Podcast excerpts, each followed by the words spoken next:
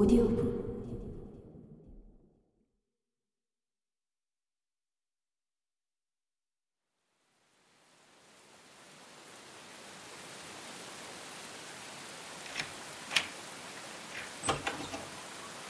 헨리는 앤요왕 채광창 밑에서 열쇠로 문을 열고 들어가면서 세라! 세라! 하고 불렀다. 나는 그녀의 대답을 한편으로는 고대하면서도 한편으로는 두려워했다. 그러나 아무도 대답하지 않았다. 그가 말했다. 아직 안 들어왔네. 자, 서재로 가세.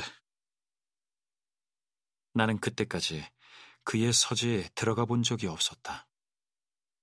나는 늘 세라의 친구로 그의 집을 방문했고, 그를 만나는 것도 세라의 영역에서 이루어졌다. 세라의 거실에는 물건들이 되는 대로 놓여 있었다. 서로 조화를 이루는 물건이 하나도 없었다. 어떤 특정 시대를 나타내는 물건도 없고 면밀히 계획하여 구입한 것도 없었다. 예스러운 것에 대한 취향이나 과거의 정서를 나타내는 물건은 하나도 놓이지 않았으므로 모든 게 바로 그 주일이나 그 시기에 속한 것처럼 보였다. 세라의 거실에 있는 모든 것들은 실제로 쓰이고 있다는 느낌이 들었다. 그러나 그와 반대로 헨리의 서재에 들어온 지금 나는 한 번이라도 쓰인 적이 있는 물건이 거의 없다는 느낌을 받았다. 기본의 전집이 한 번이라도 펼쳐진 적이 있었을지 의심스러웠다. 스콧의 전집은 청동으로 만든 원반 던지는 사람 모형 조각상이 그러하듯이 아마도 아버지의 소유물이었기 때문에 거기 있을 뿐인 듯 싶었다. 그래도 그는 단지 자신의 방이라는 이유 때문에, 자기 것이라는 이유 때문에 쓰임새가 거의 없는 그 방에 있는 것이 더 행복한 모양이었다. 나는 쓰라림과 시기심을 느끼면서 사람은 어느 것을 확고히 소유하게 되면 그걸 쓸 필요가 없는 법이라고 생각했다. 위스키? 헨리가 물었다. 나는 그의 눈에 핏발이 서 있던 것을 떠올리며 요즘 그가 전보다 술을 더 많이 마시는 게 아닐까 생각했다. 그가 따르는 위스키 양이 확실히 예전에 두 배쯤 되었다. 고민이 뭔가 했니? 나는 오래전에 고위 관리에 관한 소설을 포기했으므로 이제 더 이상 인물의 모델이 필요치 않았다. 세라. 그가 말했다.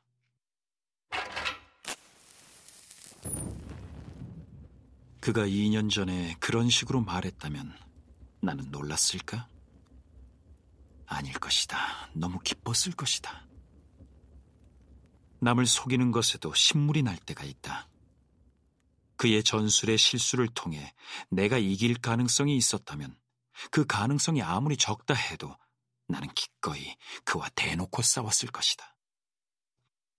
이기고 싶은 마음이 그때처럼 강렬했던 때는 지금껏 살아오는 동안 그 이전에도 그 이후에도 한 번도 없었다. 좋은 작품을 쓰고 싶다는 욕망조차 그때의 욕망처럼 강렬했던 적이 없었다. 그는 붉게 충혈된 눈으로 나를 쳐다보며 말했다. 벤드릭스, 난 두렵네. 나는 더 이상 그를 깔볼 수 없었다. 그도 불행을 배운 불행 학교의 졸업생이었다. 나와 같은 학교를 나온 셈이었다.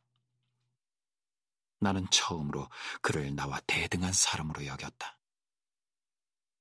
그의 책상 위에는 옥스퍼드 액자에 담긴 빛바랜 옛날 사진들이 놓여 있었는데 그 중 하나가 머리에 떠올랐다.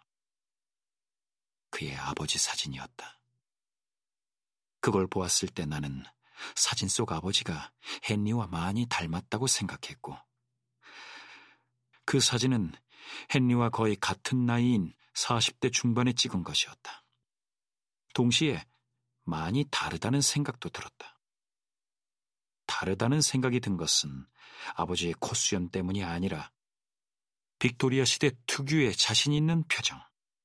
세상의 중심에 자리 잡고 있어서 세상이 어떻게 돌아가는지 잘 안다는 듯한 표정 때문이었다. 갑자기 헨리에게서 친근한 동지애 같은 감정을 새삼 느꼈다. 그의 아버지가 살아계셨다면 나는 그의 아버지도 좋아했겠지만 그보다도 헨리가 더 좋아졌다. 헨리와 나는 같은 이방인이었던 것이다.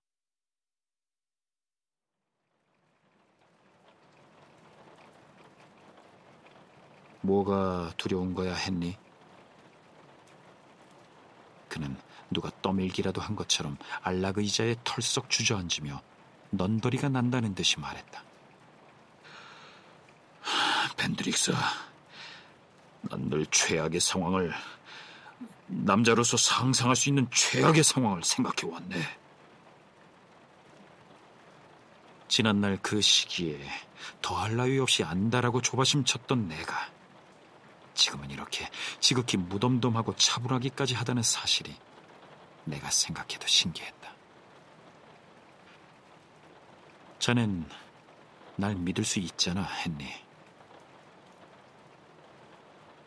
내가 세라에게 쓴 편지는 몇 통 안 되었지만 그래도 세라가 내 편지를 한 통쯤 간직하고 있을 수도 있다는 생각이 들었다. 작가들은 이런 직업상의 위험을 무릅쓰곤 한다. 여자들은 연인의 훌륭함을 과장하는 경향이 있고 작가들은 어느 실망스러운 날에 경솔한 편지 한 통이 흥미로운 품목이라는 이름 아래 오실링에 팔리는 육필 편지 목록에 나타나리라는 것을 내다보지 못한다. 그러면 이걸 좀 보게나. 헨리가 말했다. 그는 편지 한 통을 내게 건넸다.